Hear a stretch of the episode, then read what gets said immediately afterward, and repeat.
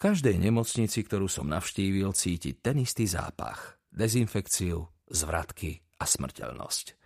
Univerzitná nemocnica bola úplne nová, nestála ešte ani 10 rokov, ale ten pach do nej začal už pomaly prenikať. Na podiv okrem suterénu, kde boli mŕtve telá. V podzemí sa náter na stenách stále leskol čerstvosťou a svetlomodré linoleum stále vrzgalo pod nohami. Vchod do Márnice bol v polovici dlhej chodby ovešanej fotkami starej Middlesexskej nemocnice z čias, keď bol vrcholom lekárskej vedy fakt, že si lekári umývali medzi jednotlivými pacientmi ruky. Vstup strážilo dvoje uzamykateľných požiarných dverí s výstrahou nepovolaným vstup zakázaný. Stop iba pre zamestnancov Márnice. Ďalší nápis mi prikazoval stlačiť zvonček na telefóne na dverách, čo som urobil. Reproduktor niečo zaškriekal a tak som pre prípad, že to mala byť otázka, nahlásil, že som strážmajster Peter Grant a idem za doktorom Validom. Ozvalo sa ďalšie zaškriekanie.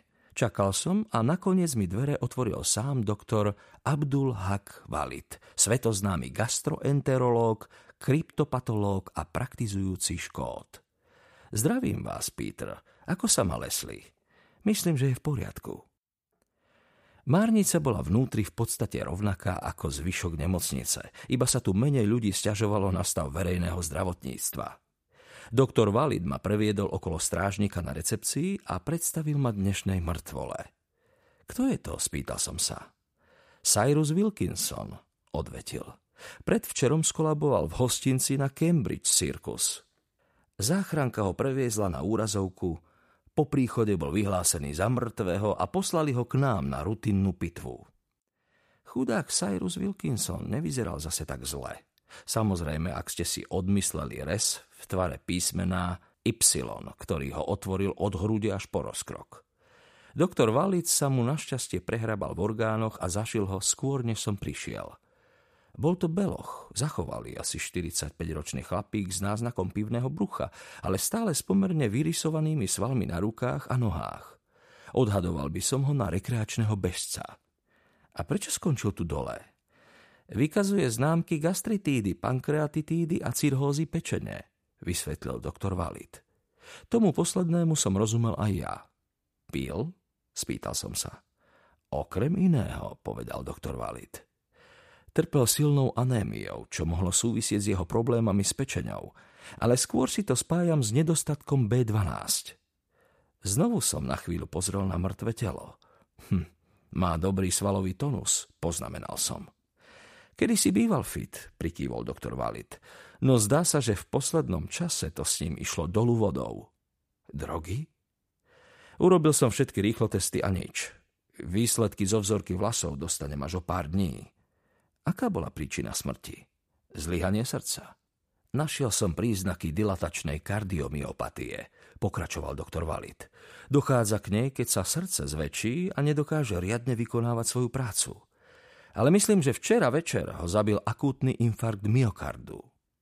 To bol ďalší pojem, ktorý som spoznával zo školení v Hendone na tému čo robiť, keď sa vám vo väzbe z ničoho nič zloží podozrivý. Inak povedané, padol za obeď srdečnej príhode. Prirodzené úmrtie? Spýtal som sa. Zdánlivo áno, prisvedčil doktor Valid. Ibaže on v skutočnosti nebol dosť chorý na to, aby si len tak umrel. Aj keď sa samozrejme stáva, že ľudia len tak skolabujú a umrú. Ako teda viete, že môže zaujímať práve nás? Doktor Valid potľapkal mŕtvého muža po pleci a mrkol na mňa. Aby ste to zistili, musíte podísť bližšie. K mŕtvolám sa približujem nerád, aj k takým nenápadným, ako bol Cyrus Wilkinson. A tak som doktora Valida najprv požiadal o masku s filtrom a očné chrániče. Len čo som vylúčil, že by som sa tela mohol čo len náhodou dotknúť, opatrne som sa sklonil, až som bol celkom pri jeho tvári. Vestigia sú otlačky, ktoré kúzla zanechajú na fyzických predmetoch. Veľmi sa podobajú zmyslovým vnemom, ako sú spomienky na nejakú vôňu alebo zvuk, ktorý ste niekedy počuli. Pravdepodobne niečo také pocítite stokrát za deň, ale všetko sa vám zmieša so spomienkami, snívaním s otvorenými očami a dokonca aj s vôňami, ktoré práve cítite a so zvukmi, ktoré práve počujete. Niektoré veci, napríklad kamene, Nasávajú všetko, čo sa okolo nich deje, aj keď to s kúzlom nemá nič spoločné. A práve to dodáva starým domom ich charakter. Iné objekty, ako napríklad ľudské telo, uchovávajú akékoľvek vestigia len biedne. Aby niečo zanechalo otlačok na mŕtvole, na to je potrebný magický ekvivalent výbuchu granátu.